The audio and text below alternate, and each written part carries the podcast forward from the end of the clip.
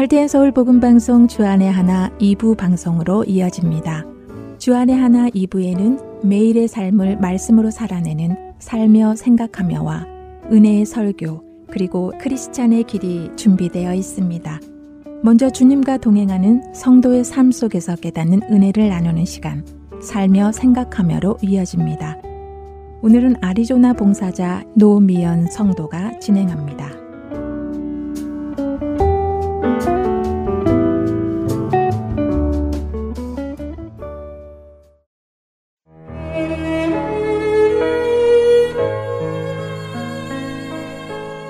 아빠를 뵙고 돌아오는 지난 몇 달 동안은 마음이 많이 무거웠습니다.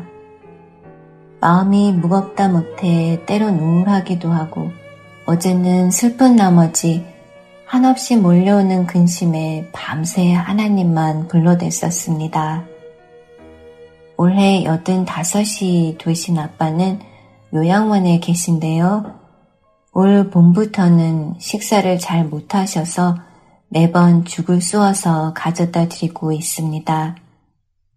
요즘 들어서는 그나마 죽도 잘 못 드시는 날도 있고 그러다 보니 자연스럽게 몸도 마르시고 얼굴도 훌쭉해지셨습니다. 그래서 마음이 무거웠었습니다. 그런데 어제는 평소보다 더 못 드시는 데다가 그나마 입에 넣으신 음식물들을 평소보다도 더 자꾸 흘리셨습니다. 아빠, 삼켜야지요. 입에만 물고 있으니까 흘러나오지. 입안에서 흘러나오는 음식물을 닦아드리면서 저는 또 목청을 높입니다. 아빠, 입술을 다물어 봐요. 그리고 삼키라니까요. 왜 자꾸 물고만 있어? 고개 좀 들고 꿀꺽 해봐요. 아무리 목청껏 소리를 높여도 못 들으시는 건지 계속 물고만 계셨습니다. 한 시간 넘게 먹여드리며 앉아있다 보니 짜증도 나고 그런 아빠가 야속하기까지 했습니다. 그러다가 이러면 안 되지 마음을 다시 잡아보았습니다. 최선을 다해 아빠의 식사를 도와드렸습니다. 간간히 흘리시는 콧물도 닦아드리고 자꾸만 흘러나오는 음식물도 닦아드리고 그러다가 재채기를 하시면 입에서 뿜어 나오는 음식물이 사방으로 퍼지는 바람에 여간 분주해지는 게 아닙니다. 그렇게 아빠를 뵙고 오는 길은 근심 한 가득입니다. 자꾸만 못 드시니까요. 그래서 기력이 자꾸 쇠해지시는 것 같아서요. 자꾸만 야위어 가시는 모습이 너무 속상해서요. 아주 오래전 사고를 당하셨고 그 사고로 인해 병원에 입원해 계시면서 병문안 오셨던 복음방송의 고 김수인 사장님과 어느 목사님으로부터 복음을 전해들은 아빠는 아멘 하고 예수님을 영접하셨다고 했습니다. 그런데 그때부터 정신질환을 앓게 되신 아빠는 그 때문에 교회 생활이나 믿음 생활을 한 번도 하신 적이 없습니다. 그렇지만 고 김수인 사장님께서 기회가 되면 아빠에게 꼭 복음을 다시 전하라고 하셨던 말씀 때문에 전도 폭발 복음도 전했고 요양원을 왔다 갔다 하며 성경 공부도 시작했었습니다. 정상적으로 사고도 안 되시고 대화도 어렵지만 영생은 값없이 주시는 하나님의 선물이고 당신이 죄인인 것도 이해하셨습니다. 예수님께서 아빠를 위해 십자가에서 죽으심으로 아빠의 죄값을 대신 치르시고 부활하신 것도 이해하셨습니다. 환하게 웃으시며 성부 하나님과 성자 예수님과 성령님이 각각 세 분이시면서 한 분이신 삼위일체 하나님을 열심히 따라서 제창하시고 읽으시고 쓰시고 하실 때면 우리 아빠는 하나님을 아시는 게 분명해.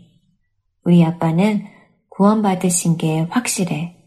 하고 생각합니다. 그런데 그러다가도 당신은 너무 죄인이라서 천국에 들어갈 자격이 안 된다고 하십니다. 이렇게 오락가락 하시는 바람에 헷갈리시는 건가? 아직 구원에 못 이르신 건 아닐까? 하며 자신이 없어지기도 합니다. 그래서 늘 숙제처럼 가지고 있던 것이 아빠에게 복음을 전하는 것이고 제가 아빠에게 해드릴 수 있는 최선도 복음을 전하는 소명이기도 했습니다.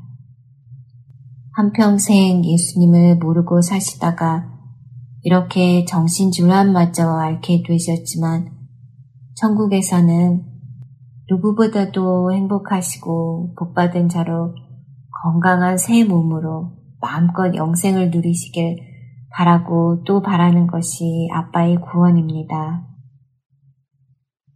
그런데 오늘, 오늘도 저는 열심히 죽을 쏘 아빠에게 갔습니다.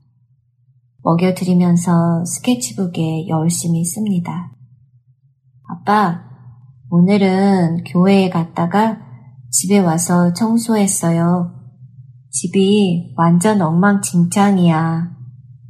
아빠는 정리 잘해주는데. 빨리 기운 차려서 아빠가 좀 해줄래요? 그렇게 쓴 스케치북을 들고 아빠께 보여드리며 읽었습니다. 아빠가 작은 목소리로 말씀하셨습니다. 내가 할게. 마음에 뜨끈한 무언가가 올라왔습니다. 말이 거의 없으신 아빠가 해주신다는 말에 더 수다를 떨어보았습니다. 아빠, 입 꼭 다물어봐요. 그리고 삼켜요. 물도 많이 마셔야 해. 자꾸 씹고 혀를 움직여서 입에 근육을 써야 해요. 안 그러면 입이 굳어져서 못 먹는데요. 아빠랑 하고 싶은 거 많은데 아빠가 기운을 빨리 차려야 같이 하지요. 그랬더니 고개를 끄덕끄덕 하십니다. 용기를 얻어 몇 자 더 적었습니다. 아빠, 미안해요. 그런데 많이 많이 사랑해요. 아빠도 나 사랑해? 하고 펜을 넘겨드렸습니다. 그랬더니 사랑해요 라고 쓰였습니다. 대화가 되고 있는 게 너무 신기해서 또 적어보았습니다. 아빠, 하나님, 예수님, 성령님, 한 분, 이거 생각나요? 그랬더니 펜을 제게서 가져다가 뭐라고 쓰시기 시작하셨습니다. 너무나 놀라서 숨이 멎을 지경이었습니다. 왜냐하면 예수님, 성령님, 사랑해 라고 쓰셨거든요. 눈물이 왈칵 쏟아졌습니다. 가슴이 쿵쾅쿵쾅 뛰었습니다.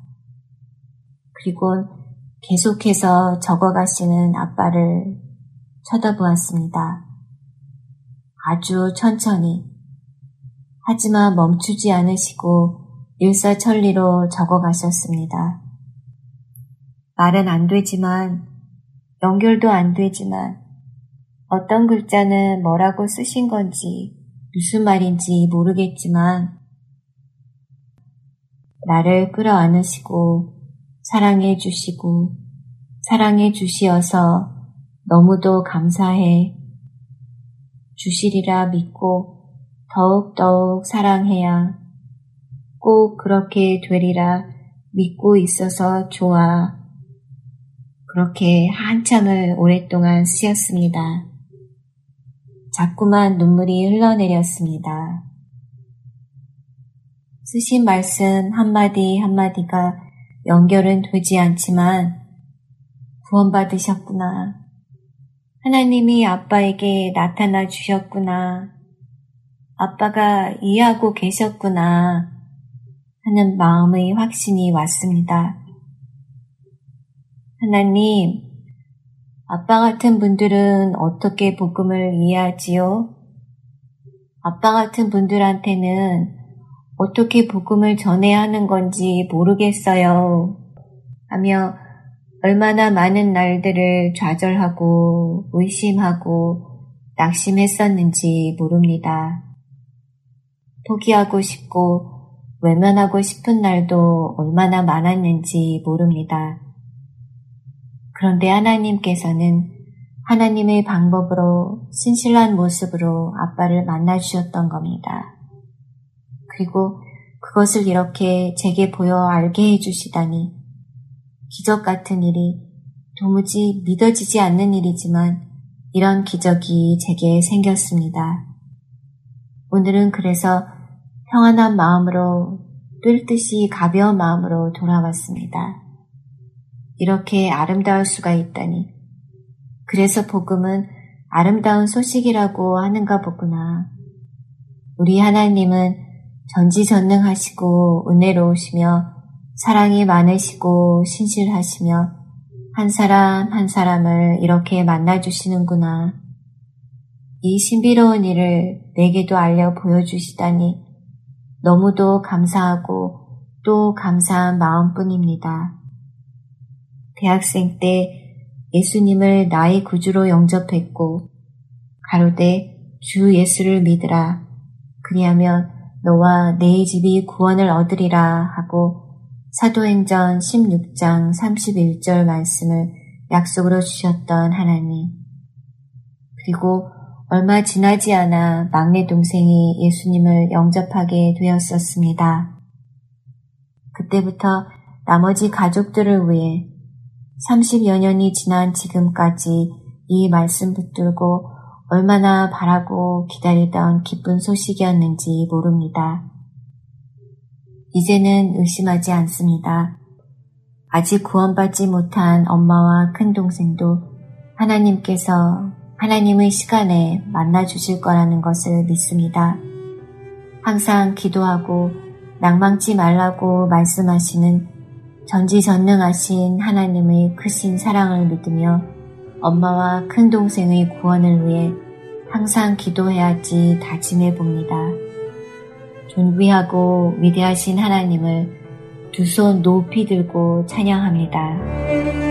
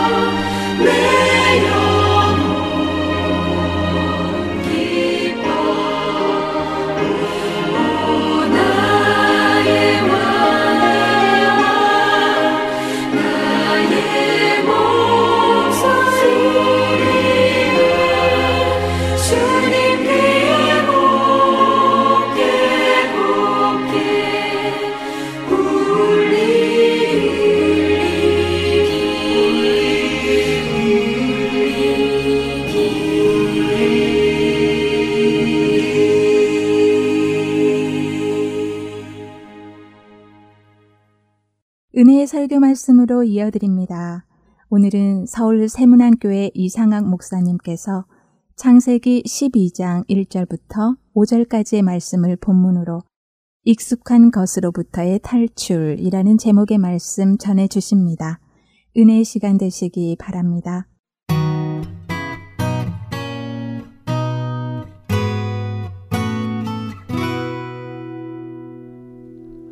하나님께서 오늘 우리에게 주시는 말씀은 창세기 12장 1절부터 5절까지의 말씀입니다. 여호와께서 아브라함에게 이르시되 너는 너의 고향과 친척과 아버지의 집을 떠나 내가 네게 보여줄 땅으로 가라. 내가 너로 큰 민족을 이루고 네게 복을 주어 네 이름을 창대하게 하리니 너는 복이 될지라. 너를 축복하는 자에게는 내가 복을 내리고 너를 저주하는 자에게는 내가 저주하리니 땅의 모든 족속이 너로 말미암아 복을 얻을 것이라 하신지라. 이에 아브라함이 여호와의 말씀을 따라갔고 롯도 그와 함께 갔으며 아브라함이 하란을 떠날 때 75세였더라.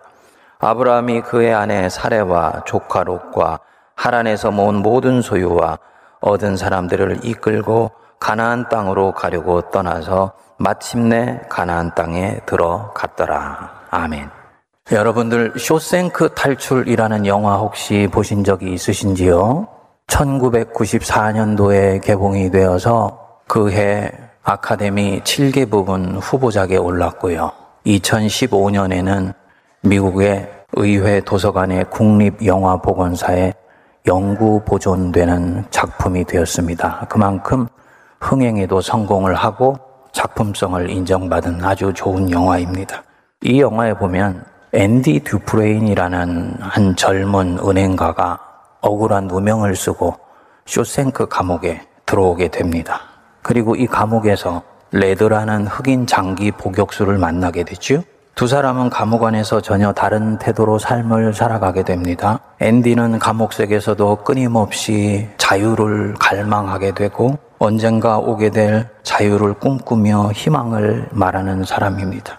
반면에 이 흑인 레드는 지금 있는 그 감옥을 피할 수 없는 현실로 숙명으로 받아들이고 감옥 속에서 오래 있으면서 갖게 된 그 익숙함과 편안함에 젖어 있습니다. 이 영화에서 인상적인 것이 장기 복역을 하던 죄수가 복역을 마치게 되거나 감형이 되어서 사회로 나가게 되었는데 그 변화된 사회에 적응하기가 힘들어서 목을 메어 자살하는 장면이 나옵니다. 심지어는 감옥이 익숙하고 편하다 여겨서 일부러 죄를 짓고 다시 감옥으로 들어오는 일들도 생기게 됩니다.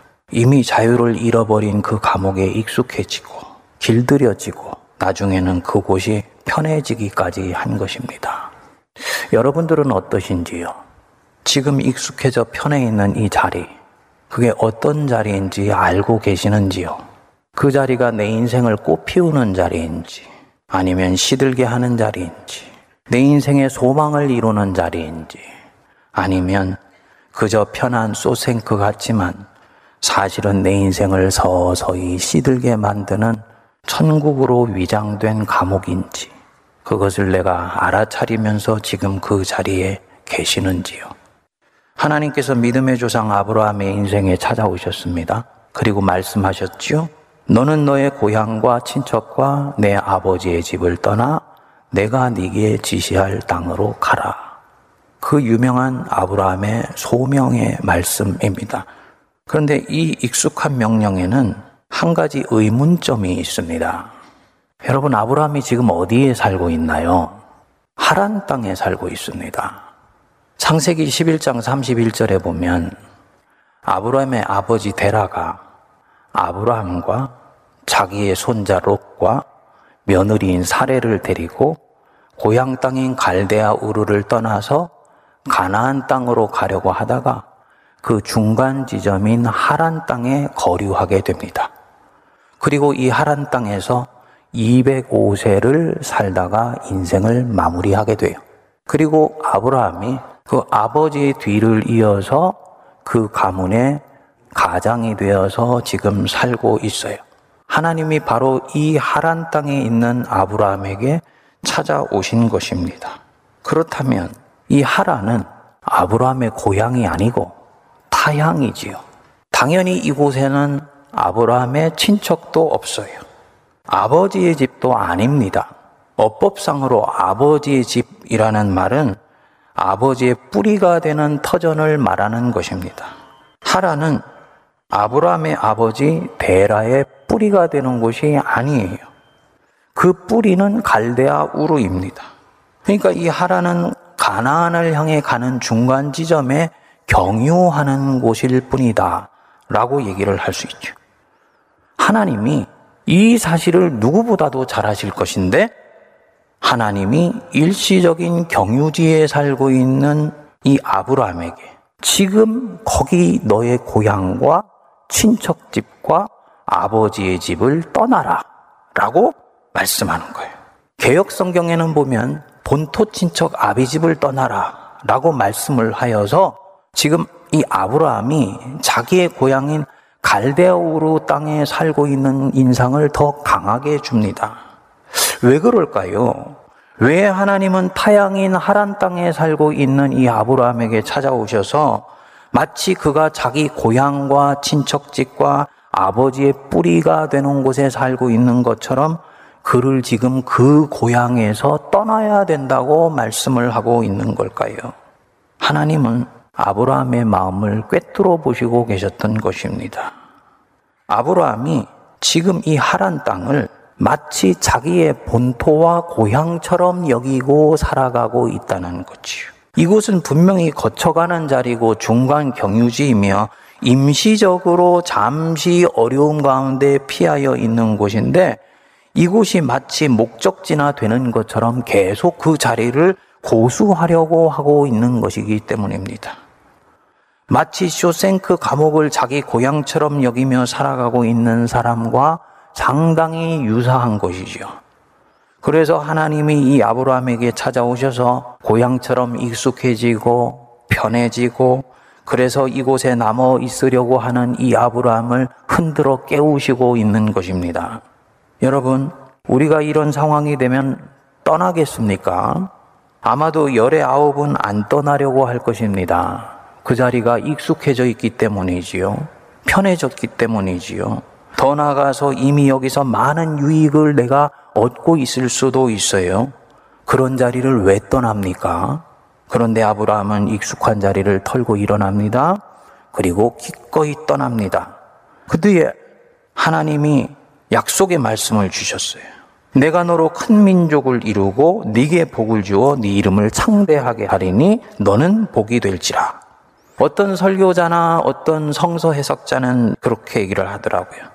아브라함이 그 익숙하고 편한 자리를 떨치고 일어났을 수 있었던 힘은 바로 여기에 있었던 것이다. 아브라함이 이 약속의 말씀을 붙잡고 그 익숙한 자리를 털고 일어난 것이다. 그렇게 확신하는 증거가 무엇이냐? 사절을 많이 듭니다. 이에 아브라함이 여호와의 말씀을 따라갔고 아브라함은 하나님의 약속의 말씀을 따라갔다는 것이지요. 그렇게 해석을 하기에는 좀 과도한 부분이 있습니다. 창세기 12장에 나타나는 이 아브라함은 지금 하나님이 이 약속의 말씀을 하시는데 너는 복이 될지라 라고 말씀을 하시는데 이게 아직 무슨 뜻인지를 명료하게 알지 못합니다. 아브라함 지금 이 약속의 말씀이 어떤 구속사적인 의미를 갖고 있는지 정확히 캐치하지를 못해요. 솔직히 말하면 하나님이 지금 왜 자기를 흔들어 깨워서 이곳을 떠나라고 말씀하시는지 정확하게 모릅니다. 시간이 지나면 서서히 드러나게 되어 있어요. 하지만 아직 이 시점에서는 이 약속의 의미도 모르고 이 약속이 정말 이루어질 수 있는지에 대해서도 확신하지 못합니다. 그런 사람이 어떻게 약속의 말씀 붙들고 익숙하고 편해져 있으며 자기의 삶의 터전이 된 곳을 떠날 수가 있겠습니까? 실제로 아브라함이 가나안 땅에 들어가고 난 뒤에 기근이 찾아오니까 그 약속의 말씀 잊어버리고 애굽으로 내려가게 됩니다. 약속의 말씀에 붙들려 살고 있는 사람이 아직 아니라는 얘기입니다. 아브라함이 이 약속의 말씀을 진지하게 바라보는 것은 13장 이후입니다. 그러면 무엇이 아브라함으로 하여금 이렇게 할 수 있게 해줬을까? 약속의 말씀 자체를 붙들고 살아가고 있는 것이 아니라면 무엇이 그로 하여금 하나님이 가라 라고 말씀할 때 가려고 하는 마음을 먹게 해 주었을까? 성경은 그것은 믿음이었다 라고 말씀합니다. 믿음, 하나님에 대한 신뢰. 지금 내게 말씀하시는 그분이 하나님이시고 나는 그 말씀하시는 분을 신뢰한다. 바로 이것이라는 거죠. 그러니까 여호와의 말씀을 따라갖고 해서 방점은 말씀이 아니고 그 말씀을 한 분 여호와입니다. 내용이 중요하지만 아브라함은 그 내용보다도 그 말씀을 하시는 하나님 자신을 믿고 있는 거예요. 히브리서 11장 8절은 이 대목을 이렇게 말씀합니다. 믿음으로 아브라함은 부르심을 받았을 때 순종하여 장래 기업으로 받을 땅에 나갈새 갈 바를 알지 못하고 나갔으며 갈 바를 알지 못하고 나갔다. 만일에 내가 너로 큰 민족이 되게 하리라는 이 약속의 말씀이 아브라함의 심령 속에 역동하고 있었다면 그는 갈 바를 알지 못하고 나가지 않아요. 누가 주변에서 뭐라고 해도 너 왜 이렇게 바보 같은 결정을 지금 하고 나가는 거야? 네 인생의 미래에 무슨 일이 벌어질 줄 알고 지금 그 편하고 익숙하며 이미 기득권을 누리고 있는 그 자리를 네가 떨치고 나가려고 하는 거야. 라고 말할지라도 약속의 말씀이 이루어질 것을 믿는다면 이 사람은 당당하게 앞으로 나가지요. 갈 바를 알지 못하고 나가지 않아요. 왜냐 이것은 현재는 어려움을 당하고 고난받는 길이지만 미래를 성취하는 길이라고 강철같이 믿고 있기 때문입니다. 그런데 아브라함은 갈 바를 알지 못하고 나갑니다. 신락 같은 믿음 하나로 하나님에 대한 신뢰 하나로 사실은 손발은 후들후들 떨릴지 모르지만 내게 말씀하시는 이분은 하나님이시다. 라는 것을 믿으면서 그분 신뢰하면서 지금 순종하고 있는 것입니다. 뭘 의미하는 것이겠습니까? 우리가 어떤 익숙한 자리를 떠나느냐, 못 떠나느냐.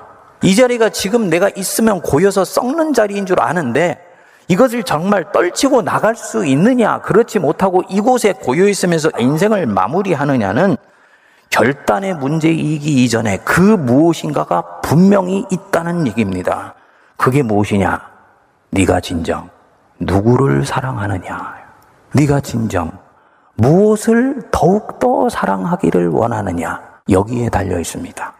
만일에 이 사람이 오랫동안 그릇된 습관 속에 젖어 있는 나의 에고를 사랑한다면 그는 계속 그 자리에 머물러 있으려고 합니다. 반면에 내 에고를 사랑하고 내 자기를 내가 떨쳐버릴 수 없지만 그럼에도 불구하고 나는 지금 떠나라고 하시는 내 하나님을 더 사랑해 라고 생각한다면 그는 떠날 수가 있습니다.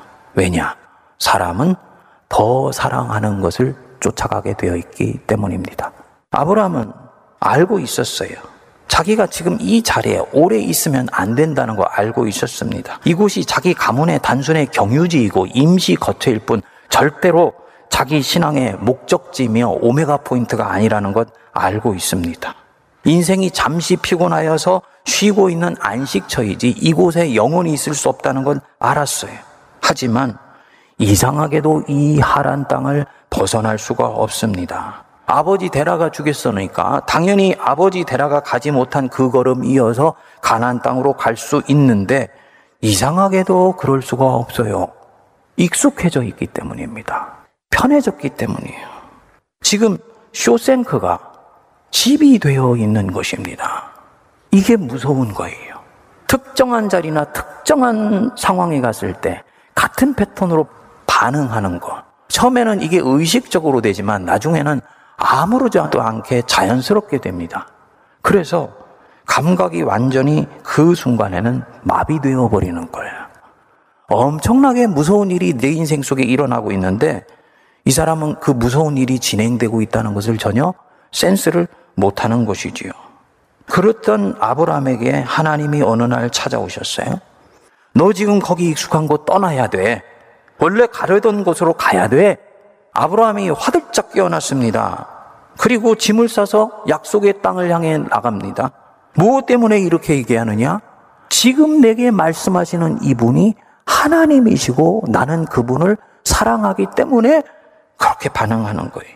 하나님을 신뢰하기 때문입니다. 아직 12장에 나오는 아브라함은 하나님을 정말 사랑하는 단계는 아니에요. 하지만 모든 신뢰, 모든 하나님을 향한 믿음은 그 안에 사랑의 씨앗을 가지고 있습니다.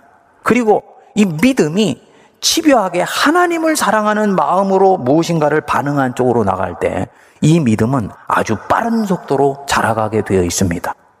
우리 사랑하는 여러분, 내가 주님을 향해 가지고 있는 이 믿음 속에 주님을 향한 나의 사랑이 있다는 것을 믿으시기 바랍니다. 그리고 이것에 주목하면서 반응하세요. 그럼 이 사랑은 점점 내 안에서 커지기 시작하면서 나중에 하나님을 향해서 내 인생을 온전히 드리고도 오히려 그 마음속에 기쁨과 은혜가 충만한 특이한 역사가 일어나게 됩니다. 그러니까 떠나느냐 못하느냐의 관건은 내가 그분을 얼마나 사랑하고 있느냐에 달려 있습니다. 이 부분에 대해서 사도 바울이 말씀했습니다. 또한 모든 것을 해로 여김은 내주 그리스도 예수를 아는 지식이 가장 고상하기 때문이다. 내가 가지고 있는 것들 중에 많은 건 내가 보잘 것 없는 것, 해로 여기기까지 한다. 이유는 무엇이냐? 내 주 그리스도를 사랑하고 그분을 더욱더 알아가는 것을 나는 최고로 소중한 것으로 여기고 있다는 거예요. 그러니까 우리가 예수 믿고서 소위 인생이 잘 풀리고 잘 되고 세상적인 복 받는 것과는 전혀 다른 앵글에서 지금 이 사도 바울이 하나님을 추구하고 있다는 걸 알 수 있는 거지요. 그 뒤에 이렇게 말씀해요. 내가 그를 위하여 모든 것을 잃어버리고 배설물로 여김은 그리스도를 얻고 그 안에서 내 인생이 발견되려 하기 때문이다. 내 인생이 하나님 안에서 발견되며 내가 버린 많은 것들로 인해서 그리스도 자신을 얻는 축복을 경험할 수 있게 되기를 바랍니다. 그러면 질문이 일어나지요. 지금 내가 있는 이 자리, 떠나야 하는 자리인지, 아니면 있어도 되는 자리인지, 나아가서 고수해야 되는 자리인지 어떻게 할수 있느냐. 우리 인생에 수없이 많은 자리가 있어요. 이 자리는 꼭 공간만을 얘기하는 것이 아닙니다. 특정한 상황 속에 내가 가지고 있는 내 습관이라든지 신념이라든지 사회적인 통념도 다 영적으로는 하나의 자리예요. 이 자리가 하란인지 가나안인지 어떻게 알 수 있느냐? 명료하게 알 수 있습니다. 지금 있는 이 자리, 지금 특정한 상황에서 반응하고 있는 나의 태도가 하나님의 약속이 이루어지는 바로 그 태도인가요? 그러면 그가 있는 곳은 가나안이에요. 그곳을 지켜야 합니다. 예배의 자리로 나왔다. 그분들 가나안에 와 있는 것입니다. 하나님의 약속이 임하여 있는 줄 믿습니다. 그리고 1시간 10분 드려지는 이 예배를 전심전력을 다해서 주님을 향한다. 하나님의 약속이 성취되는 마음의 자리로 내가 지금 가 있는 것입니다. 다른 경우도 있어요. 잠시 거쳐가는 중간 지점 아닌가요? 혹시 일시적 피난처 아닌가요? 요즘 따라 세상살이 하는 게 너무 힘들고 직장이 고돼요. 이상하게도 주일날 예배 자리에 오고 목사님의 설교를 들으면 그렇게 졸려요. 여러분, 하나님께서 사랑하는 자에게 잠을 주시는 줄 믿습니다. 자, 그런데요. 계속 그 자리에 있으면 됩니까? 안 됩니까? 안 돼요. 그것은 잠시 거쳐가는 자리이기 때문이에요. 그곳은 영원히 있을 곳이 아닌 거예요. 때가 되면 반드시 떠나야 됩니다. 코로나 팬데믹을 겪으면서 우리 성도들의 예배 문화가 많이 바뀌었습니다. 그 중에 가장 결정적인 것이 온라인 예배입니다. 비대면으로 집에서 어떤 경우는 휴가지에서 본 교회 예배를 온라인으로 드리는 것이 완전히 익숙해졌습니다. 설문조사를 했더니 온라인 예배를 드리는 성도 중에 85%가 지금의 온라인 예배에 충분하고 만족하다고 느낀다고 그럽니다. 그런데 제가 이 말씀을 묵상하면서 이 온라인 예배, 이거 전형적으로 하란 땅이 아닐까? 라는 생각이 들었습니다. 온라인 예배 교인으로 남아있으려는 것. 이거 전형적으로 아브라함의 아버지 데라 같은 신앙을 지금 내가 살짝 갖고 있는 것 아닌가? 이런 생각이 들더라고요. 온라인 예배는 코로나 팬데믹으로 인해서 일시적으로 하나님이 우리에게 주신 은총의 수단이었습니다. 여러분들도 인정하시죠? 온라인 예배는 이제 대면 예배가 가능해지고 코로나가 물러가는 것 같으면 당연히 이 일시적인 것으로부터 나와서 약속의 땅으로 들어와야 되는 것입니다. 이런 면에서 오늘 이 자리에 앉아 있는 우리 모든 성도님들 가나안 땅에 오신 것을 환영합니다. 사실이에요. 약속의 땅으로 나와야지. 그런데 계속 그곳에 머물러 있으려고 한다. 물론 이 온라인 사역은 앞으로 우리가 계속 해야 되는 부분이에요. 양육이나 훈련이나 전도나 선교에서 필요한 부분입니다. 그런데 아직도 거기 계속 머물러 있으려고 하고 나는 만족한다. 그 만족이 어떤 만족인지 여쭙고 싶어요. 누가 만족하고 있으면 무엇에 만족하고 있는 걸까요? 내 영이 만족하고 있는가요? 아니면 내 육이 만족하고 있는가요? 목사로 볼 때 그의 영혼이 만족하고 있는 것이라면 그것은 계속 권장하고 격려해야 돼. 하지만 그의 육이 만족하고 있는 것이라면 목사는 그의 가는 길이 자칫 영혼을 쇠잔시켜 버릴 수도 있기 때문에 거기에 있도록 놔두면 안 되는 거지요. 그렇게 얘기를 합니다. 오고 가는 시간 절약해서 좋고, 사람 만나지 않고 딱 예배만 드릴 수 있어서 좋고, 교회에서 필요로 하는 봉사나 헌신 안에서 좋고, 목사님 좋은 점이 여러 가지입니다. 근데 데라가 하란 땅에서 편안하게 있으려고 하는 것과 저한테는 굉장히 뉘앙스가 비슷한 것 같아요. 사랑하는 여러분, 우리 온라인으로 예배드리는 우리 성도님들, 지금까지는 어땠을지 모르지만 오늘 말씀 듣고 달라질 수 있게 되기를 바랍니다. 내가 진정 누구를 사랑하는가? 내가 진정 부족하지만 누구를 더욱더 더욱더 사랑하기를 원하는가? 이것 생각하면 답이 나오지요. 내가 내 에고적 사랑하지만 그럼에도 불구하고 나는 하나님을 더 사랑하길 원해. 라고 한다면 시간을 들여서라도 이제 교회로 나와야지요. 성도들 얼굴도 보고 함께 예배드리면서 공동체로 하나님께 나가야 되죠. 작은 헌신과 봉사를 하나님께 주님 사랑하기 때문에 해야 되죠. 아까 말씀드렸습니다만 처음에는 온라인 예배를 드리는 사람들이 자기 신앙이 크게 달라지지 않았거나 심지어는 단단해졌다는 사람들도 있었습니다. 그런데 시간이 지나면서 통계가 바뀌었습니다. 2021년 가을의 통계에 의하면 신앙이 약해진 것 같다는 사람이 50%를 넘었습니다. 저는 이 수치는 지금도 더 커졌다고 생각을 합니다. 왜냐? 하란 땅에는 너무 오래 주저앉아 있으면 영혼이 썩게 되어 있습니다. 생명이 허물을 벗어야 될 때 벗지 못하면 생명 자체가 죽는 것과 마찬가지입니다.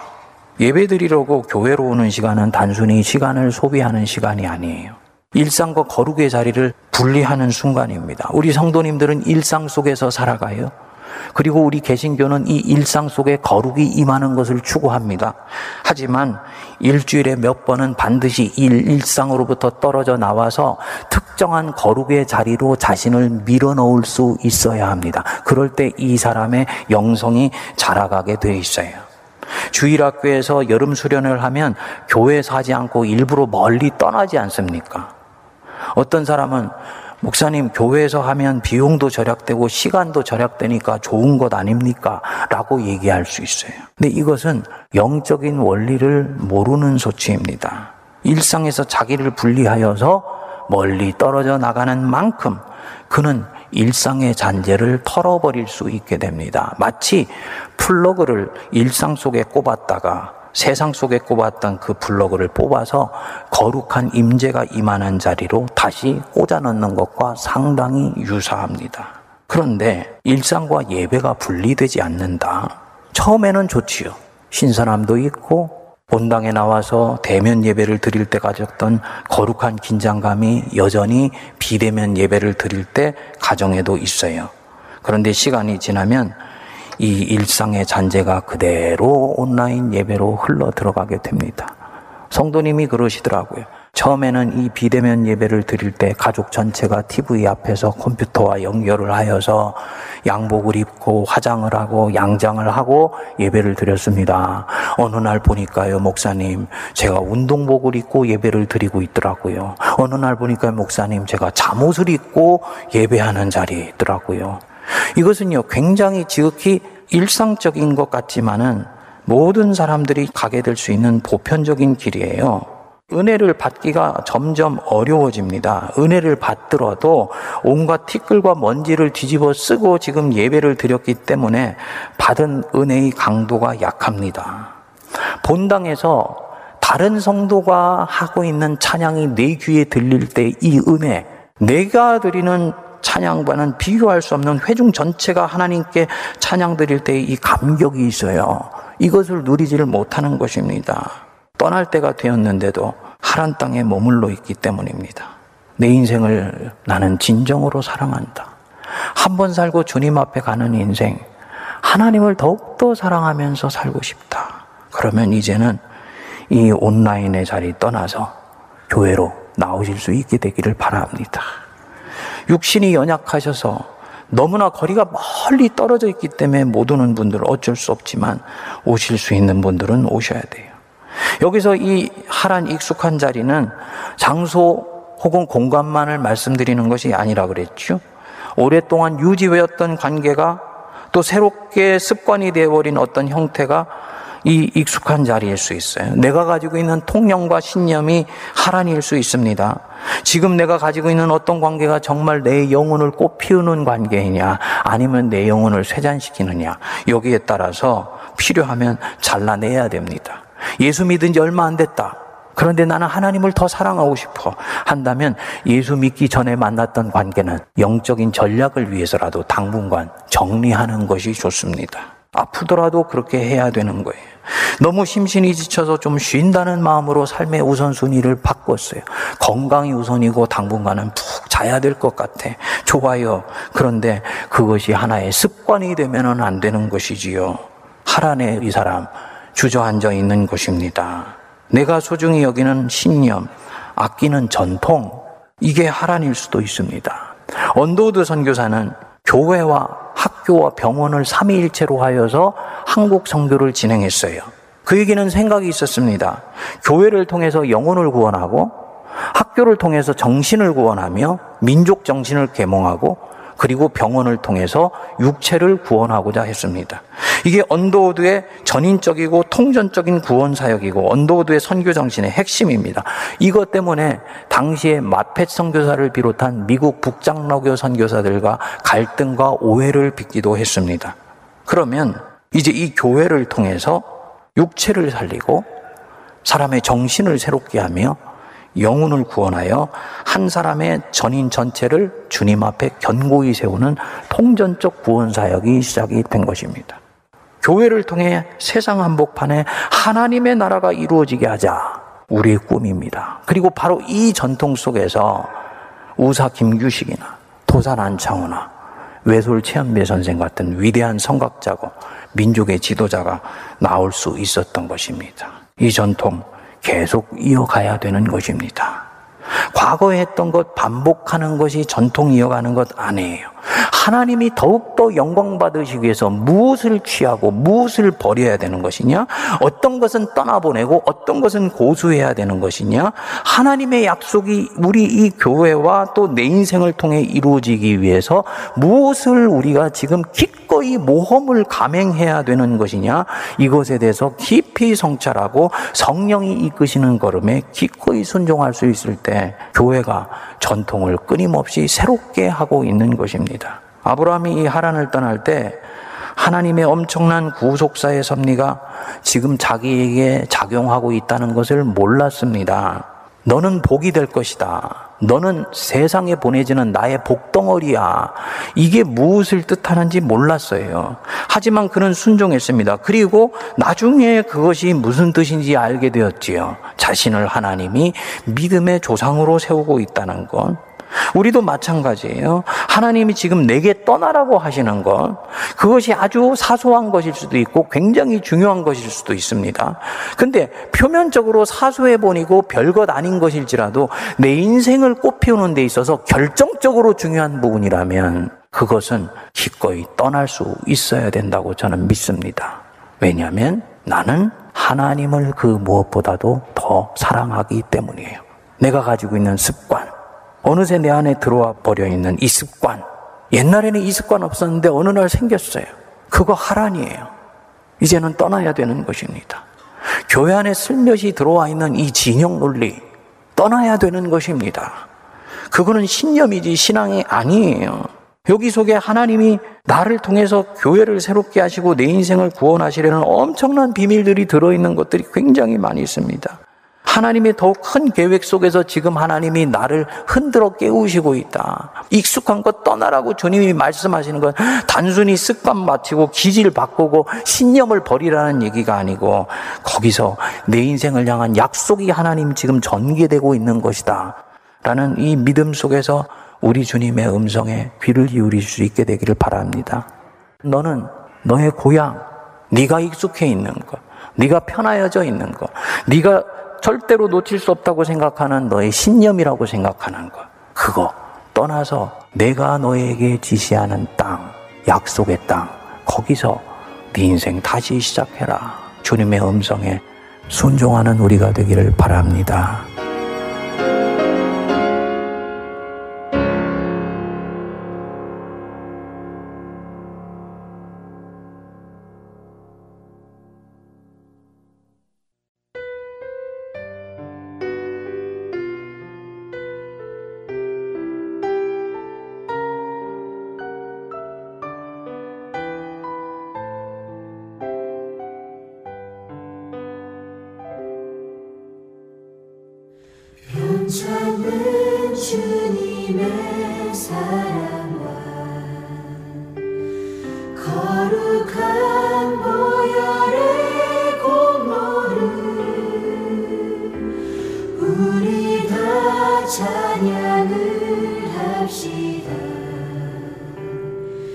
주님을 만나볼 때까지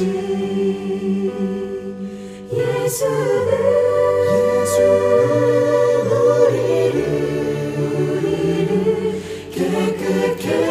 하시는 주시니 주시니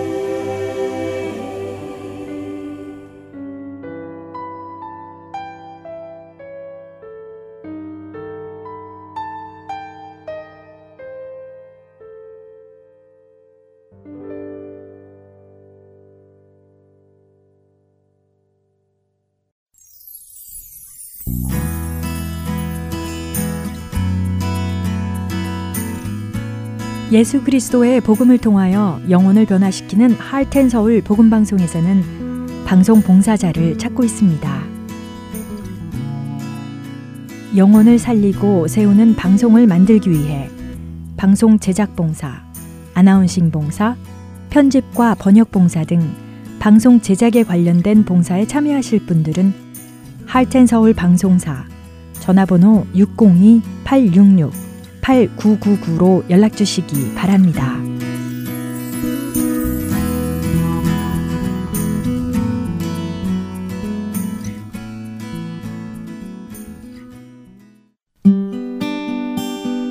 기쁜 소식 사랑으로 땅끝까지 전하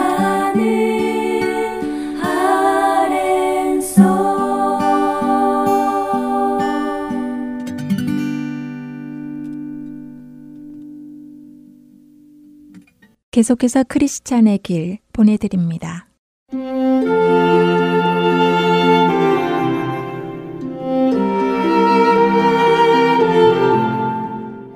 애청자 여러분 안녕하세요. 존 번연의 천로 역정이라는 책을 토대로 그리스도인의 삶을 나누어 보는 프로그램 크리스천의 길 진행의 민경훈입니다. 신앙의 여정을 떠난 크리스천이 드디어 좁은 문에 도착했고 해석자의 집을 거쳐 구원의 울타리를 지나 십자가를 마주하게 되었습니다. 그토록 크리스천을 힘들게 했던 죄의 짐이 떨어져 나갔지요. 죄사함을 받고 새 옷을 입고 성령의 인치심을 받았습니다. 구원의 확증을 받은 그는 다시 갈 길을 가기 시작했는데요. 그렇게 죄의 짐이 벗겨진 크리스천은 가벼운 발걸음으로 기쁨의 노래를 부르며 천성을 향해 걸어갑니다. 그런데 한 언덕에 이르자 누워있는 세 사람을 보게 되는데요. 그들의 이름은 각각 우메, 나테, 거만이었습니다. 우메와 나테, 거만, 이 세 사람의 발목에는 쇠고랑이 차여 있었고 그들은 누워서 잠을 자고 있었지요. 크리스천은 천성을 가는 길에서 이렇게 누워서 잠을 자고 있는 그들이 이해가 되지 않았습니다. 그래서 그들을 깨우며 그들의 발목에 매여 있는 쇠고랑을 풀어주려고 하지요. 하지만 그들은 그런 크리스천에게 자신들을 내버려 두라며 이렇게 이야기합니다. 우메 씨는 자신은 아무런 위험도 느끼지 않는다고 했으며 나태 씨는 잠 좀 자게 자신을 내버려 두라고 했으며 거만 씨는 사람들은 다 각각 사는 것이니 괜히 남의 일에 참견 말고 자기 갈 길이나 가라며 핀잔을 줍니다. 우메 씨와 나태 씨와 거만 씨는 무엇을 우리에게 보여주는 것일까요? 왜 이들은 크리스천이 십자가 앞에서 자신의 죄 짐을 벗고 새 옷을 입고 성령의 인치심까지 받은 후에 신앙의 길 앞에 나타난 것일까요? 안타깝게도 많은 성도들이 구원을 마치 천국행 티켓을 받는 것으로 오해합니다. 예수님을 믿는다고 고백하고 세례를 받고 나면 천국행 티켓을 받고 이 땅에서 육신의 삶을 마치면 천국 문 앞에서 천국 티켓을 주면 들어갈 것이라고 생각합니다. 구원을 이런 식으로 생각하는 사람들은 예수님을 영접한 후에는 아무런 일을 하지 않아도 된다고 착각하기도 합니다. 그냥 가만히 있으면 천국에 간다고 생각하지요. 이렇게 아니란 생각을 가진 사람들은 마귀가 우는 사자와 같이 두루 다니며 삼킬 자를 찾는 위험이 우리 주변에 있음을 깨닫지 못하는 우매한 모습을 보이기도 합니다. 이제 구원을 받았으니 편안히 살다가 갈 테니 내버려 두라는 나태한 모습을 보이기도 하며 자신의 구원은 자신이 이미 받았으니 더 이상 나에게 이래라 저래라 하지 말라는 거만한 모습으로도 나타납니다. 특히 거만한 사람들은 이제 하나님이 무엇라고 말씀하셔도 듣지 않는 모습을 보입니다. 그들의 마음 안에 더 이상 하나님의 말씀이 들어갈 자리가 없이 자신의 생각에 옳은 대로 살려는 교만이 들어가 있기 때문입니다. 그러나 구원은 이런 사람들의 생각처럼 가만히 있으면 하나님께서 알아서 천국에 데려가 주시는 것이 아닙니다. 만일 구원이 그런 것이라면 이 세상에 구원을 받지 못할 사람은 없을 것입니다. 그러나 예수님은 누가복음 13장 24절에서 좁은 문으로 들어가기를 힘쓰라. 좁은 문으로 들어가기를 구하여도 들어가지 못하는 자가 많다고 하셨고 빌립보서 2장 12절은 항상 복종하여 두렵고 떨림으로 너희 구원을 이루라고 말씀하시지요. 고린도전서 9장은 우리로 마치 달리기 경주를 하는 사람이 상을 받기 위해 자신의 삶에서 절제하며 자신의 몸을 쳐서 복종하게까지 하며 경기에 임하는 것처럼 신앙의 길을 가라고 하시고 히브리서 12장 4절은 우리가 피 흘리기까지 우리 죄와 싸워야 함을 말씀하시지요. 구원이 그렇게 가만히 있으면 얻어지는 것이라면 성경은 우리에게 이런 말씀들을 하지 않으실 것입니다. 물론 구원은 행위로 얻어지는 것이 아니라 전적인 하나님의 은혜로 주어지는 것이지만 그 말씀의 의미는 죄를 지은 모든 그 어떤 사람도 자신의 행위로는 결코 하나님께 갈 수 있는 방법이 없었는데 하나님께서 은혜로 그 길을 열어주셨다는 말씀입니다. 가만히 있으면 구원에 이른다는 말씀이 아닌 것입니다. 우리는 하나님께서 은혜로 열어주신 그 길로 최선을 다해 가야 하는 것입니다. 그 길을 갈 때에 하나님께서 도우시고 보호하시고 인도하셔서 구원의 종착역에 이르게 하십니다. 그것이 바로 철로 역정, 천성을 향해 가는 크리스천의 삶인 것입니다. 여러분은 어떠신가요? 여러분의 천성길에는 혹시 우매나 나태나 거만이 나타나 여러분의 발목을 묶고 천성을 향해 나가지 못하게 하고 있지는 않는지요. 만일 그렇다면 여러분은 여러분의 발목에 묶여있는 쇠고랑을 풀고 일어나셔야 합니다. 여러분의 신앙이 정체되어 있고 자라지 않고 있고 천국의 문 앞으로 가까이 가지 않고 있다면 여러분의 발목이 우매나 나태나 거만이라는 쇠고랑이 묶여서 앞으로 나아가지 못하고 있는 것은 아닌지 점검해 보시길 원합니다. 크리스천은 도움을 주려고 해도 거부하는 세 사람에게 더 이상 해줄 것이 없어서 한숨을 쉬며 그들을 뒤로 한 채 다시 갈 길을 갑니다. 얼마쯤 좁은 길을 가다 보니 길가에 있는 담을 넘어 들어오는 두 사람이 보였습니다. 한 사람의 이름은 허레였고 또 다른 사람의 이름은 위선이었습니다. 이들은 헛된 영광이라는 도시에서 태어난 사람들인데 시온산으로 가는 길이라고 자신들을 소개합니다. 크리스천은 그들에게 왜 문으로 들어오지 않고 담을 넘어오는지를 묻습니다. 자신들의 마을인 헛된 영광에서 태어난 사람들은 모두 그렇게 담을 넘어 시온을 간다고 답하지요.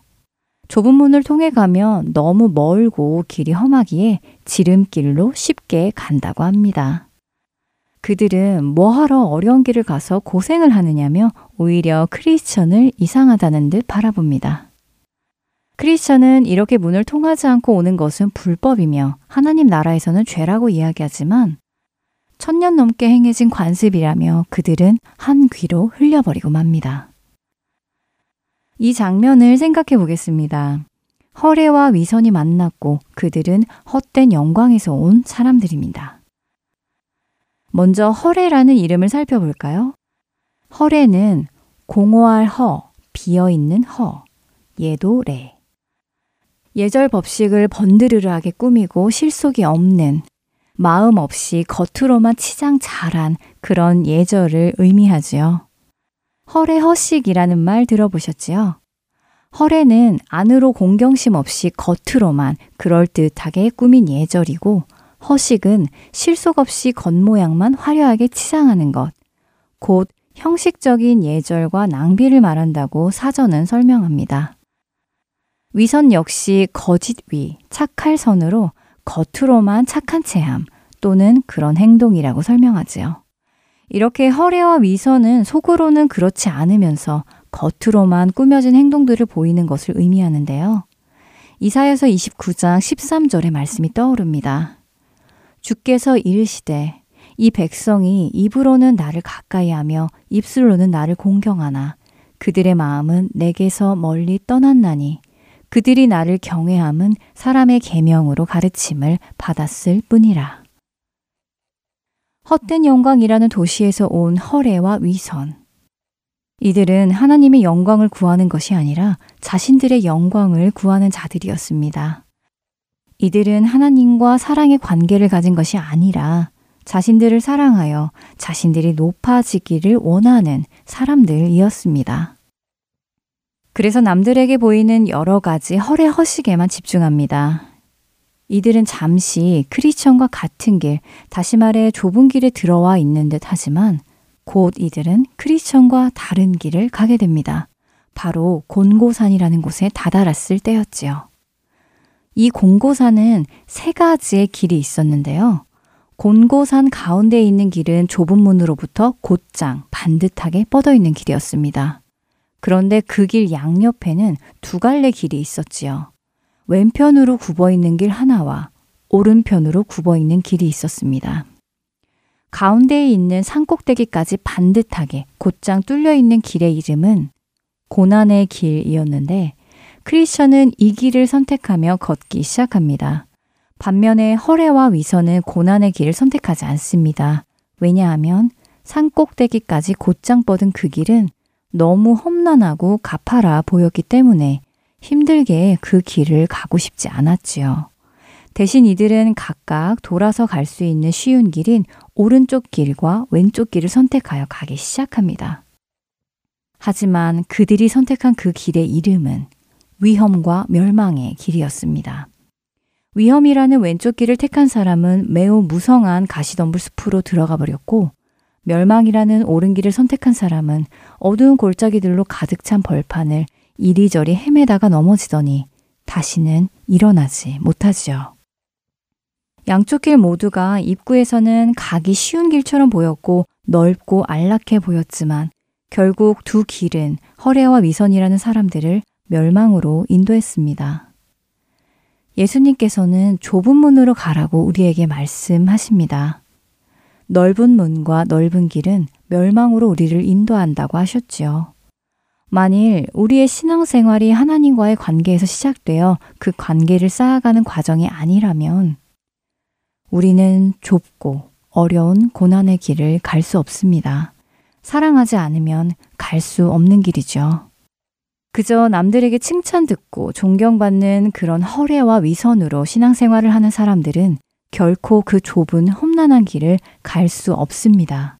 그렇게까지 하기에는 너무 많은 손해를 보기 때문입니다. 이들의 종착역은 시온산이 아니었습니다. 바로 멸망이었습니다. 여러분은 어떤 모습으로 천성을 향해 가고 계십니까? 예수님이 말씀하신 좁은 문을 통해 좁은 길을 가고 계시는지요? 아니면 많은 사람들이 가고 있는 넓은 문을 통과한 그 넓은 길을 가고 계시는지요? 각자가 점검해 보시기를 바랍니다. 오늘 크리스천의 길 여기에서 마치겠습니다. 저는 다음 시간에 다시 찾아뵙겠습니다. 안녕히 계세요.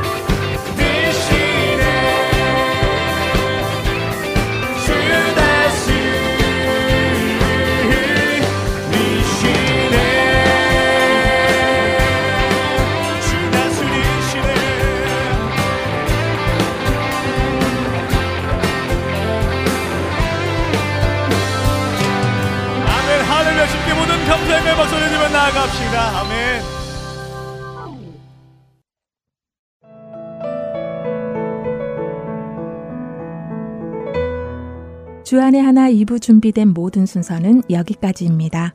계속해서 주안의 하나 3부로 이어집니다. 주님의 말씀을 더 알아가는 시간 되시길 소망합니다. 저는 다음 시간에 다시 찾아뵙겠습니다. 안녕히 계세요.